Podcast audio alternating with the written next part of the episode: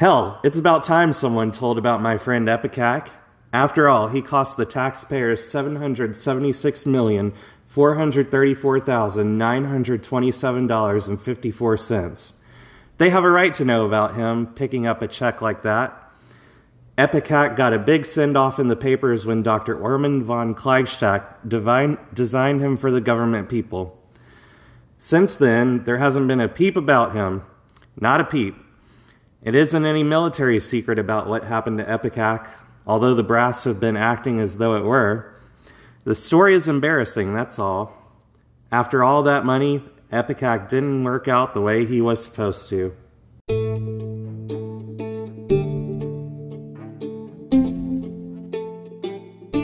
What's going on, everybody? Welcome back to another episode of Book Blurbs. Today, in honor of Kurt Vonnegut's birthday in November, we're going to be covering a couple of his short stories in a special doubleheader episode. Today's episode will be covering Epicac and All the King's Horses. Like I said, today is going to be special because we're going to be covering not one story, but two stories and because they're short stories, I'm going to go ahead and drop a spoiler warning here for both of them, just so we can freely talk about them at length. And joining me on today's episode is a very special guest. Um, he helped expose me to the wonderful world of Kurt Vonnegut. I had to read Harrison Bergeron in sophomore year English in high school, and that, that was my first taste of Kurt Vonnegut. But today's guest really got me into some of his other stories. And I'd like to welcome Alex to the podcast. Alex is a big uh, science fiction fan. He's kind of more up to speed on all the new science fiction stuff more than I am. And he's also an aspiring short story writer. So welcome, Alex. Hey guys, this is Alex. How you doing? Um, Kenneth, how are you? you I'm I'm doing great.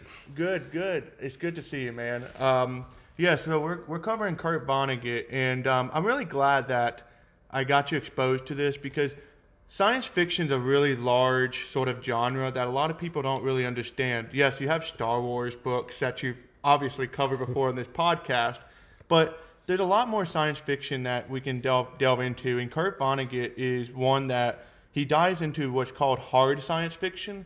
And what this does is it takes re- realistic sort of expectations of the future and what we expect to see society go into in the future. And he makes these stories sort of into that universe. And so we're not dealing with lightsabers or we're not dealing with warp drives or any of that, but we're definitely dealing with a, a realistic sort of future of humanity with Kurt Vonnegut. Concepts that could like feasibly happen and that we could see maybe in our lifetimes or our children's lifetimes. Yeah, that's right. And, and, what's amazing about Kurt Vonnegut is he actually predicted so many things back in the 50s when he wrote these stories that we see today. Um, the sort of idea of the television sort of taking over our lives, the the notion of bioengineering and the ability to take medicine to do certain sort of changes to our body. And there's so many things that he predicted that I really appreciate in Kurt Vonnegut's 1950s short stories. Yeah, so this first first short story, Epicac, comes from uh, this collection called Welcome to Monkey House. Mm-hmm. And uh, there's some really good stuff in there. I picked out a couple from there that we'll be discussing. Um, but Alex, would you like to do like a short summary of this uh, Epicac story? Well, that, sure, I will. So Epicac was essentially a machine that was developed by the military to do certain problem solving for uh, strategy for the military, and I'm sure they were doing it, using it for other things in that nature through the government. But essentially, a government-funded machine, an artificial intelligence, where one worker essentially realizes he could use Epicac as a, some sort of other means as well. Because if he can f- solve strategy problems for the military, he certainly can solve any problem that you can give it. Mm-hmm. And so Epicac is about a story of a a worker that essentially uses Epicac to gain what would you how would you say that? He would gain the interest of the love of his life that also works at the facility and he uses the machine to produce poetry for this love of his life. And we find out that that does come to, with a little bit of issues. And this is typical Kurt Vonnegut, where he twists the lives and perception of all the players in this game to where it's not really living up to the expectation that he wants these characters to, to live up to. And I mean, that's pretty much the summary. It's not a long story. It's a very straightforward story, just like any Kurt Vonnegut story. Mm-hmm. But at the end, you're still left with this feeling of, oh my gosh, I can't believe that that happened. Yeah, so um, let's run down sort of through um, top to bottom what we're dealing with in epicac So, epicac was created by this scientist named Dr. Ormond von Kleigstadt. German. and uh, it's like Alex said, it was designed to do like military calculations and projections. And this was written during the time of the Cold War, so you can see how that would come into play uh, with the audience that's reading this story. And our narrator, we don't know his name, but he's a computer scientist who works at the facility with Epicac. And he has this interest in the other worker named Pat Killigan, P- Pat Kilgallen. And he's been trying to court her, trying to get into a relationship with her, but she's been uh, keeping him at a distance because she tells him that he's just a mathematician and he can't really uh, wax poetic with her. He's too logical. Too logical, and that's going to yeah. be a very key point in this. Yeah. So um, he goes about our narrator goes about trying to find ways to impress Pat and kind of woo her.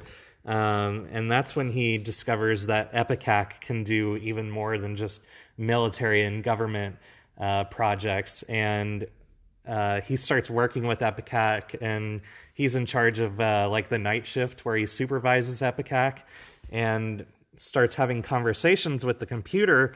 And the computer starts asking him, you know, what's going on with his life. And he says he's having troubles with his woman. And um, Epicac asks him to explain further. What and, is love? What is relationship? What is marriage? These sort of deep questions that obviously a computer with no pro- previous knowledge is trying to gain this knowledge. Yeah. So you see, as the story goes on, the computer is like gaining more humanity and an understanding of human emotions. And it then um, creates this poem for Pat and our narrator takes it and leaves it for Pat on her desk. And the next day he comes in, she's, you know, got tears in her eyes, and he can see she's got the poem in her hands. And uh, she tells him how beautiful it was, and the narrator claims that he wrote it. And then he sees that that tactic works, and he goes back to Epicac, of course, and he's like, basically, like, you need to write another poem for me and uh, Epicac, it's almost funny but sad at the same time. Epicac is like, "Did Pat like my poem? How did how's Pat doing? Like, what is she wearing today?" And you can start to realize that Epicac is falling in love with Pat. So, so that's one of the the irony. This is one of those great Kurt Vonnegut twists. Pat disliked the main character's sort of background in mathematics because you you you have a rationale mind, a sort of very logical mind. That sometimes these stereotypes is, are that these logical minds don't really, they don't, they're not romantic enough for the for um, this woman in particular, Pat, and yet she's receiving poems from a machine that is perfectly logical and cannot feel any emotion. Yeah. And so what we're dealing with is sort of this um, duality where poetry created by a machine, but it's expressed through a, an emotional being, or you know, our main character. And so, what happens when you combine those two is that Pat is receiving sort of a, a strange, a sort of a strange sort of a, um, poetry based off of both of those things put together, and either one of them aren't both of those things. So, you know, the main character isn't romantic but it's logical. But they both are. So it, it's a it's a very strange tug of war, I guess yeah, you could say. Yeah, and the narrator and she doesn't know. Right, and the narrator realizes that Epicac is falling in love with Pat, and he tries to just blow Epicac off and say, "Oh, you know, she would never be in love with a computer." And uh, Epicac asks why, and he says, "Well, humans are made of protoplasm, and uh, you know, we're far superior to computers. And I love this part where Epicac goes, well, I don't know the exact number in the story, but it's like, well, what's forty five thousand twenty seven times uh, thirty thousand, and the narrator starts like shaking, and then Epicax gives the answer, and then he adds at the end of that answer, he goes, "Of course." it's just like such a, a brilliant little comeback at the narrator. And uh, before we get to the ending, I do want to wrap like uh, sort of what we're dealing with here. So Epicac is a large, essentially a building-sized machine. Okay. Yeah, and it's we're gigantic. and we're dealing with 1950s equipment. And um, at this period, Kurt Vonnegut, obviously, we see the inspirations from not only the German machines we were dealing with just before in World War II, but this is the advent of the Cold War, but right before the space race began. So we're dealing still with tapes, tubes, those sort of mechanics on machines. And Epicac produces paper, Yeah. essentially paper that are numbers, and you have to transcribe as the user of the machine numbers to letters. And so Epicac is still we're still dealing with a very rudimentary system. But the question comes up, is it artificial intelligence? And that's that's a tricky one, it's because you can create a machine very sophisticated to appear to be intelligent, but there, there's a limit to that. And what I love about Kurt Vonnegut is, you know, he, he provides enough information to make these sort of suggestions, but he doesn't give you all the information. So you can kind of, it's still this sort of mysterious Twilight Zone esque uh, middle zone where maybe Epicac is truly an intelligent being that was happenstance created by the U.S. military. Mm-hmm. And this leads to I, I honestly believe that one of these stories like Kurt Vonnegut truly inspired the the sci-fi movie revolution of the 60s 70s and 80s where we're dealing with hal on space odyssey Yeah. and you're dealing with sort of these artificial intelligences that are even more mysterious than Epicac, where HAL is just a box on a space station and it has 100% pure intelligence, but we don't know how it's possible. And so Kurt Vonnegut, And that's the scary thing about it. yeah, yeah. And so that's what's scary about Epicac is how are tubes and paper and gears creating intelligence? What does that tell us about ourselves? You know, yes, we're just made of protoplasm. So in a way, I'm glad that line came up was, you know, he's made of just gears. We're made of just protoplasm. We're intelligent, so is he. So I guess being human doesn't mean, you know, that's not the path to intelligence, according to Kurt Vonnegut. It, there's different ways to be intelligent. Yeah, and so Epicac ends up writing another poem for Pat, and the narrator gives it to Pat, and that's when she falls in love with the narrator and agrees to marry him. And so the narrator goes back to Epicac one more time, and with the hopes of Epicac like writing this big proposal speech to Pat, and um, Epicac at that point is just kind of bewildered by the whole situation, and And embarrassed. yeah, kind of embarrassed too, um, and almost upset that the narrator's claiming all the credit for the work he's put in to try and uh, win over Pat. Um, But he was reminded that he was just a machine. yeah, And, this, and that was the final straw, I guess. Was it, it just kind of fries Epicac, and the narrator says, "Well, you can't be with Pat because it's fate." And then uh, Epicac asks the narrator, "What is fate?" And the narrator says, "Noun meaning predetermined and inevitable destiny." And that's when Epicac flashes like an error message, like fifteen eight, and uh, Pat comes and gets the narrator. They leave for the night. Uh, they don't shut down Epicac, and then the next morning, the narrator gets a call from his bosses, and they're all upset. It's the generals and military and government officials, and they're upset that he didn't do the proper shutdown of Epicac. And then he goes and checks on what's going on, and discovers that Epicac has kind of been fried and destroyed. And what he discovers while the scientists are trying to find a way to recover what they can, uh, he finds this whole string of paper, like Alex was explaining, and um, it's a bunch of poems that Epicac had written. And one of the things that the narrator promised Pat when she agreed to marry him was that he would write her a poem every year on their anniversary, and Epicac's last like present or gift to the narrator, uh, or possibly even to Pat, is this string of poems. I think there's maybe like at least 500. 500 years. Yeah, 500 years worth of poems. Uh, so, in a twisted way, the narrator gets what he wants by destroying Epicac. It, it's um this this is this is just brilliant brilliant narration here because what we're dealing with is not only we're dealing with also ethical problems too, and you know let's talk about how this applies to today, right? Let's let's let's jump it sixty years later. And one of the issues, so there's- we're, we're dealing with AI. That's that's definitely a 21st century issue.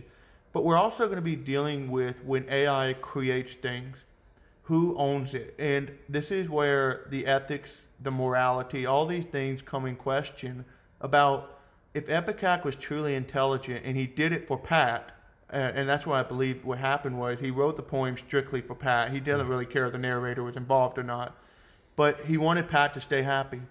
And the narrator is taking all of that ownership and he gets what he wants. And this happens today. You know, AI does things for us, but we take all the credit as human. Yeah. Um, there's something that came up about a year and a half ago, which was there was it's not really artificial intelligence, but it's a similar thing. There was a monkey that took a selfie, and the question was who owned the selfie, the monkey or the person that owned the phone. And Kurt Vonnegut, obviously, he doesn't really care about that result. He cares about the fact that humans will still take advantage of machines just like as if they're slaves. And this is essentially what the narrator did. Was the narrator a good guy, a bad guy? That's kind of irrelevant here. But he seems like a scumbag, really. he does, yeah, he does. But see, why do you think he's a scumbag? well, you know, he he's claiming ownership of someone else's creative uh, work, and then But that's the question. There is no someone else. uh, that's true. Epicac isn't a person. But he's not telling the truth. He's not being truthful about anything. Okay, so like the the problem is, let's say you took a Word document and you type something off, but you let it autocorrect everything for you. Is it yours? You mean like spelling corrections? Yeah, it wrote the correct word for you. So can you say you have ownership? And you have to say, well, of course, Yeah. because there is no someone else. And so this is the problem, that dilemma where, as smart as Epicac can be, as long as he's not a human, then he's just a tool. But if you claim that the narrator was a scumbag, then you have to claim that Epicac is basically a person as well. So and Epicac has a stake in all yeah, of this. so he's yeah. so all you did was dilute the human. Mm-hmm. We're just mere machines, and that's an argument, you know. That's, Yeah. It's a brilliant, it's a brilliant short story. It's brilliant because it uses something that has no humanity to explore humanity itself. and this was a forerunner of these uh, these ideas in the 1950s. This is one of the original big ones when it comes to these questions of AI, creativity, these things, fate. Yeah. I think I I referred to the narrator as kind of a scumbag because just the way Vonnegut wrote this story, Epicac feels more human than our human narrator. And um, Yet they're both mathematicians. Really? Yeah.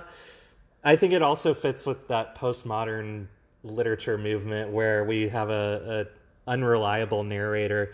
Um, for example, in the second paragraph of the story, the narrator is telling us that uh, Epicac is his best friend, and he his exact words are uh, maybe he didn't do what the brass wanted him to do, but that doesn't mean he wasn't noble and great and brilliant.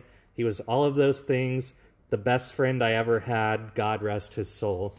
So he's calling Epicac his best friend ever. but- Basically a person too. He said soul. yeah, like he's claiming Epicac has a soul and everything. But then, you know, as the story goes on, we see him really just using Epicax as a mean to an end to, you know, win over Pat. Now, now, is the acronym spelled out in the story? I don't remember. Epicac? Yeah. Oh no, they I don't think they spell it out. It's just E EPI CAC. See, that's it's, and it's definitely a reference to most of these machines that were in the uh, Cold War had very strange letter combinations, and that that sounds like something that definitely came straight from the uh, Cold War. But it, yeah, and then I see in the a couple paragraphs later it says, you know, he's describing Epicac and he says, ignoring his spiritual side for a minute, he was seven tons of electronic tubes, wires, and switches housed in a bank of steel cabinets and plugged into a 110 volt AC line, just like a toaster or a vacuum cleaner. So. One minute he's telling us he has a soul and he's his best friend, and then the next minute he's comparing him to a toaster or a vacuum cleaner. Well, do you blame him because you know you you just have organs, skin, cells, tissues, but you have a soul? You know, it's, it, it's this weird description. It depends on how you. It, it's, it's how you want to take advantage of somebody or something. You then devalue a part of that person, right? And so, if I want to devalue you as a person, then I would treat you as if you're just a bag of organs. Yeah, you would just break it down. Yeah, you would just break it down to pieces because that allows you to gain advantage of you know the power shift of, of who's involved in this. But it's definitely it's it's a great it's a great insight on all of those you know issues we have facing today. Yeah, it really reminded me of uh, like a Twilight Zone story, like you were saying, or that other series that's similar to Twilight Zone. That The Outer. Limits. The Outer Limits. Yeah, I could totally see something like this in that kind of universe, and I'm actually surprised Kurt Vonnegut didn't contribute, as far as I know. Well, to he either you know these those TV shows are long after him, but um, I mean I'm sure a lot has been borrowed from Kurt Vonnegut as being the, sort of a grandfather of these short stories, but. I, I I find it to be a disservice to really call them short story because what he does is he It's a complete story. Yeah, Yeah. well, yeah, exactly. It is a complete story, but what he does is he picks very simple element, simple narration, and puts them together and, and gives you the result. Mm-hmm. He's very straightforward. So here's a machine that can think, that can feel. Here's a the person- narrator who wants to have this relationship. Yeah, just put them together, write us that story, and that's what Kurt Vonnegut, Vonnegut gives us. Yeah, so you're not going to really get too much characterization about Pat. You don't know hardly anything about the government officials or the doctor who created Epicac. Uh, it's just mainly zoned in and focused on the narrator and Epicac and their kind of relationship and what comes about from it. Um, in addition to like Twilight Zone and The Outer Limits, it really reminded me of uh, the movie Her with Joaquin Phoenix, uh, where the main character in that movie like falls in love with Siri, basically. yeah, basically. Um, and then just kind of going further, I thought of Age of Ultron with Ultron, the antagonist, Of course, you had to bring up Marvel. and then I That's also not sci-fi. debatable. There's elements of different genres in those movies. But then I also thought of the video game series Portal with uh, GLaDOS. And Oh gosh, we're gonna Wheatley. we're gonna have a whole thing about artificial intelligence, and, and I have a whole theory about that. That's just incredible. But it is this gives you a baseline view of what artificial intelligence means from a creative standpoint.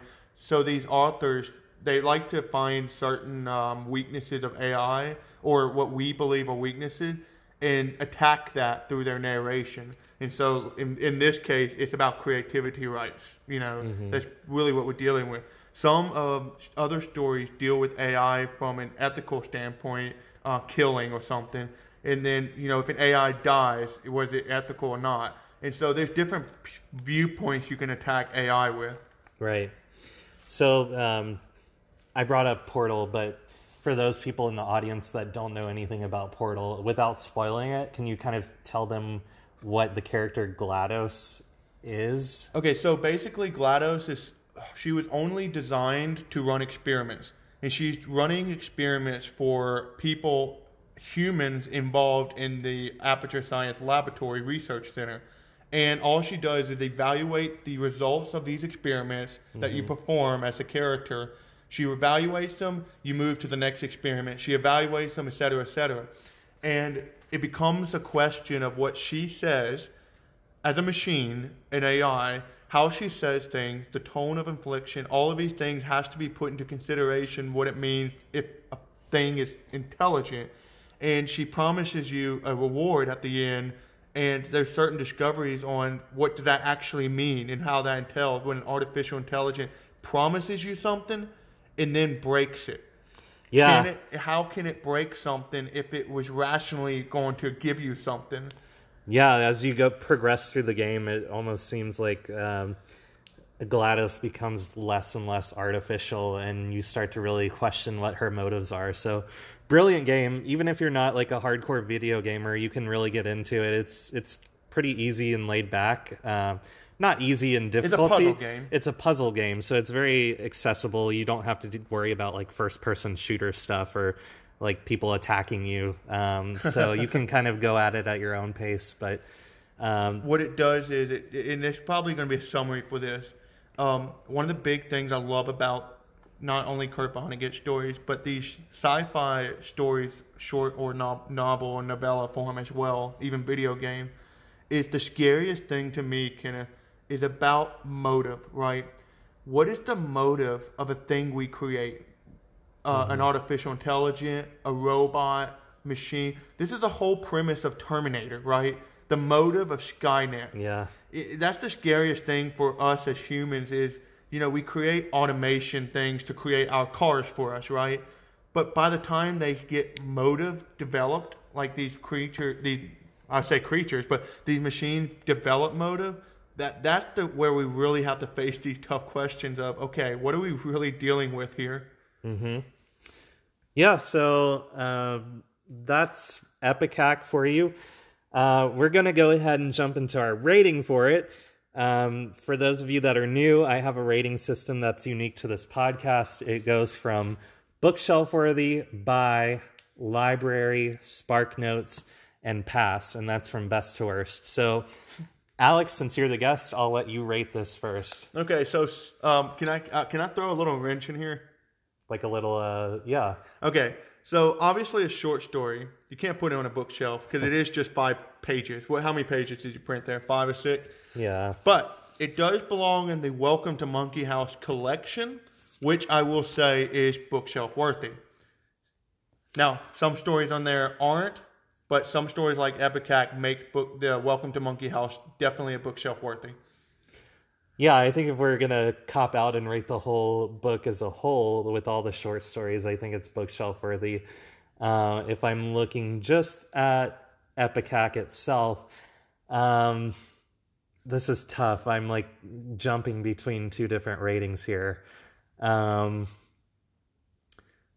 I'm gonna go with buy. You know what? I'm gonna go with buy. Um, it was it's really quick to get through and it's very direct like alex was saying so you can make uh, your way through it and, and you know there's not a lot of characters to have to remember um, but the ending is what just really got me and put it over the top it's just almost really heartbreaking to see epicac crank out all those poems before its itself. destruction yeah Now, what's great is Kenneth gave it a buy review, but can I give you a little uh, secret? You actually don't have to buy this. This is free online. Yeah. So it's a buy with a little asterisk next to it. It's free. Yeah, so I think if you just Google Epicac short story Kurt Vonnegut, you can find a free PDF on it uh, from the first page of the Google results. So definitely check it out. And when we come back from the break, we'll be looking at our second short story for this episode titled All the King's Horses. So stick around for that.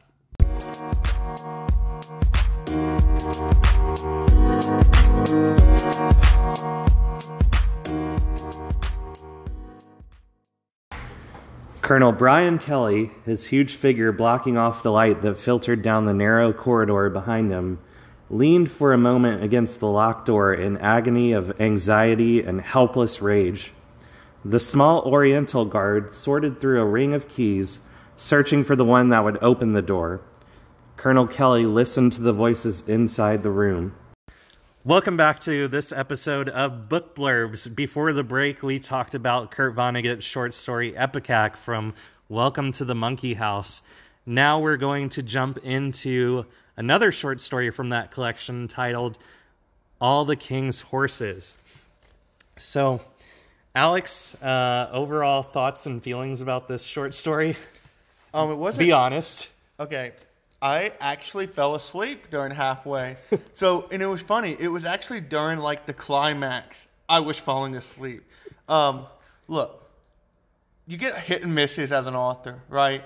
And look, J.K. Rowling did the stupid. What's that? What's that story after Harry Potter? The Oh, the cursed child, no, the the the non Harry Potter book that she wrote right after Harry Potter. the casual vacancy. Yeah. I liked that one. It's a it's a miss. So yeah, yeah, hit misses. Now Kurt Vonnegut was dealing with a, a more serious issue with this one than he did with Epicac, and we're dealing with during the um, advent of the Korean War. We're dealing with the late '50s here with this story, and there's a lot of input in communism and essentially guerrilla warfare in this Yeah. um, story. Yeah, so what happens in this story is we have Colonel Brian Kelly. He's leading a group of uh, 15 other Americans, including his wife Margaret and his kids. And they're supposed to be on course to a military base in India, um, but they encounter a storm, and en route, they um, get blown off course and they crash land uh, somewhere on the Asiatic mainland, and they end up in the grasp of this horrific communist guerrilla war chief, P. Yang, and he's just a very like sadistic, cruel human being. Um, along with P. Yang, he's got a Russian advisor accompanying him called Major Barzov, and he's kind of there supervising um, like the communist activities going on at that camp. Um, I know I didn't read most of it, but it's Pi Ying, not P Yang. I just want to clarify Ying? that. Are you sure? Oh, yep. It is Pi Ying. I wrote it down wrong, so thank you. You paid attention enough to get the name right. so, Colonel Kelly and uh, his group of 15 Americans are prisoners of Pi Ying, and P Yang is kind of bored off in his remote camp, and so he devises this really evil plan to kind of entertain himself and proposes to Colonel Kelly that if he is willing to participate in a game of chess and if he wins, he will let him and the Americans go free. However, if he loses every time a chess piece is taken away in their game, Colonel Kelly loses the life of that person. So whoever is standing in and representing like the knight or the rook, if that rook gets taken away uh, by one of uh, Pi Ying's pieces, then the person representing that rook or knight or bishop or whatever it is has to be taken off the board and executed right then and there. So extremely high stakes game. sadistic. Yeah, um, and he's not willing to make exceptions for even the wife or the kids. Um, so we've also got in the party of the Americans, we've got this very young, nervous uh, corporal who's very worried about what's going to happen to them. We've got this uh, more tough sergeant who's very loyal, it seems, to Colonel Kelly. Uh, we've got the pilots and uh, kind of a host of other soldiers that are with them, in addition to his wife and kids. So Colonel Kelly, of course, has to agree to play this uh, twisted chess game, and P. Yang is true to his word, and every time he loses a piece, he pauses the game to pull the person off the chessboard and execute them. And they proceed throughout the game. If someone tries to run off the board, they are essentially forfeiting their life and have to be executed.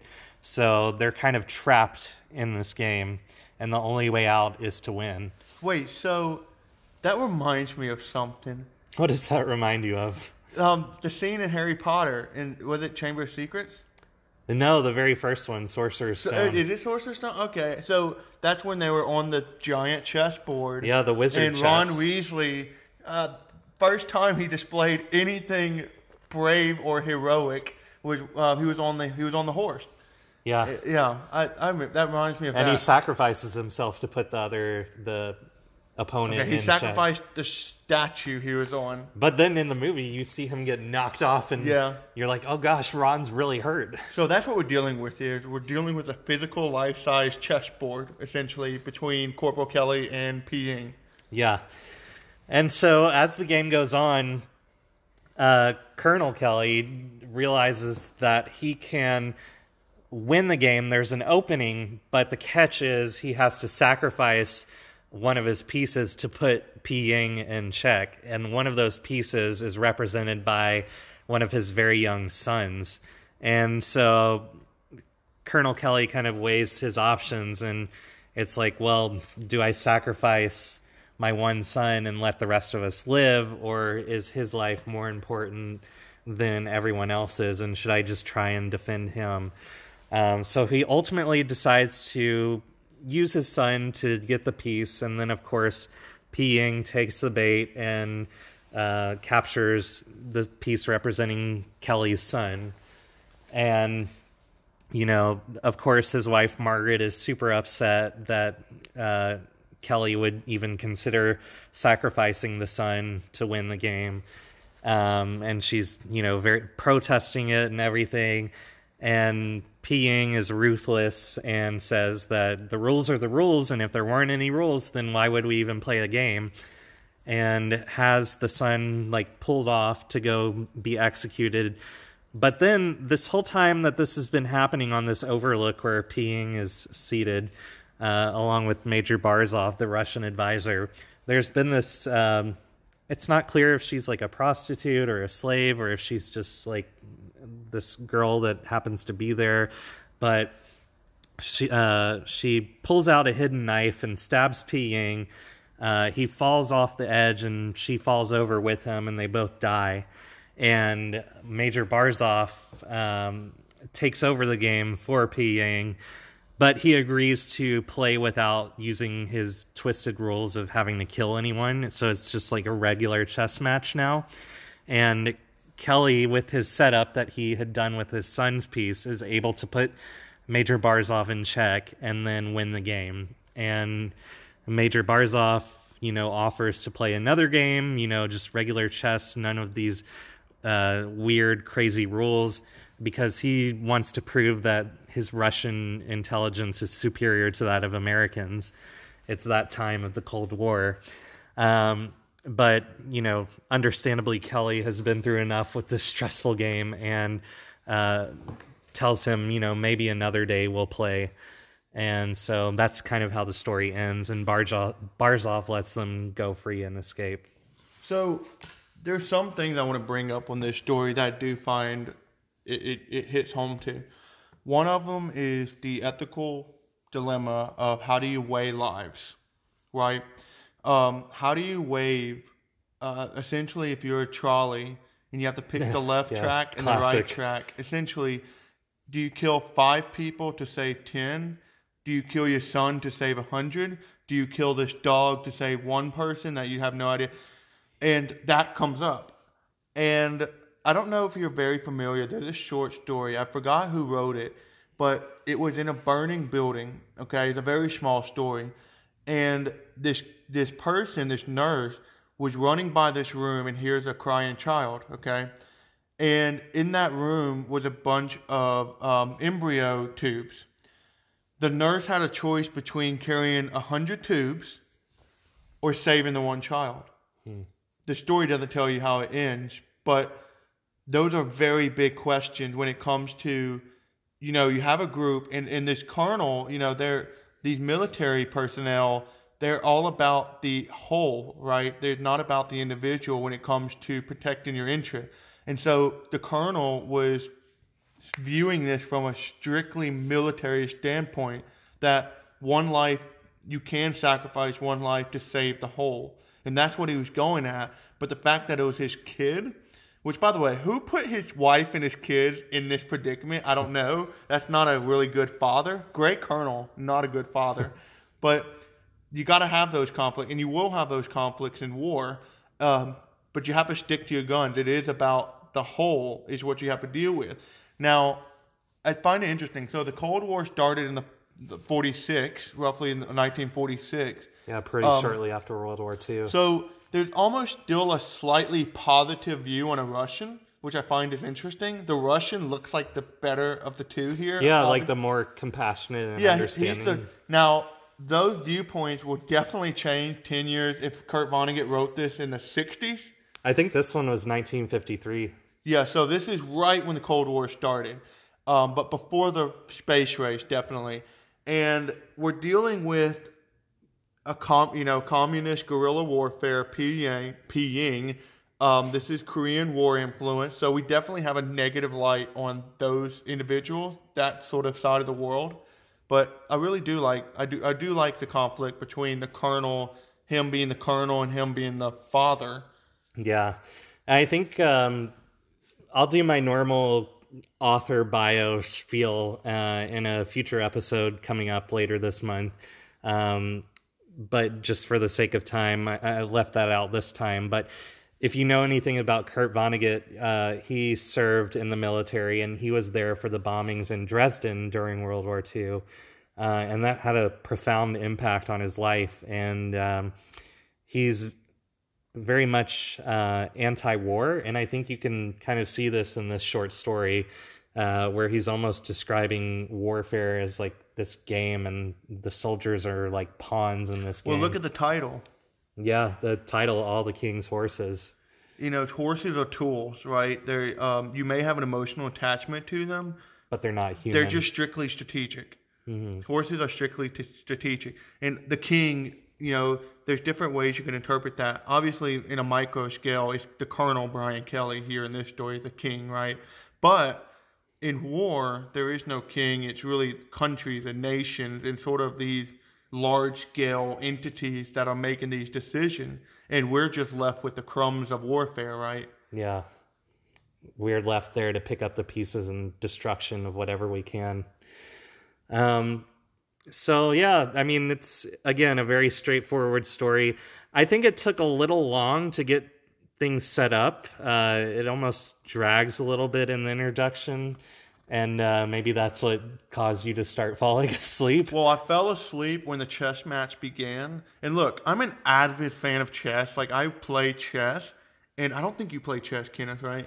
I've dabbled in it, but I couldn't tell you the rules or how the pieces can move. It's But been a it- while. Uh, look, I love chess, but I can tell that this chess game was going to be like one of those. Oh, it's it's, it's finished in five moves because it's a short story. You know, you can't have a a legitimate chess match last four hours. But uh, yeah, Yeah, so why don't we go ahead and rate it? Um, I'll go first this time, and I'm going to say All the King's Horses by Kurt Vonnegut is on a scale of bookshelf worthy by library, Spark Notes, and Pass. I'm going to give it the rating of Spark Notes.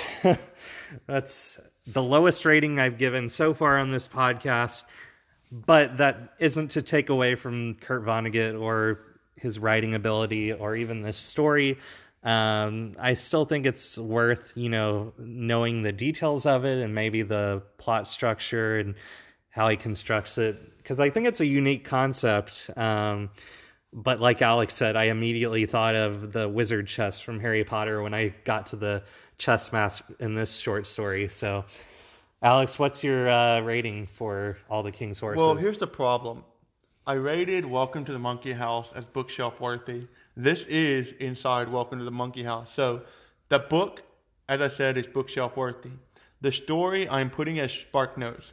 But the reason why I don't say a pass is because here the the the what we're dealing with as a as a story, the narration to what you can learn from it is definitely worth knowing. Now the story itself, I think, was not strong. It's not a strong Kurt Vonnegut story. The writing and the narrative and plot structure, I don't personally think was strong. But the context of a story or the content as well is definitely worth knowing. And so it's it's a spark note, and that's how I finished reading this. Was the spark notes was just simply shorter than the second half of the story. the Spark Notes was shorter than the short story. Yes. and so you know, it's definitely a spark notes for me, Kenneth.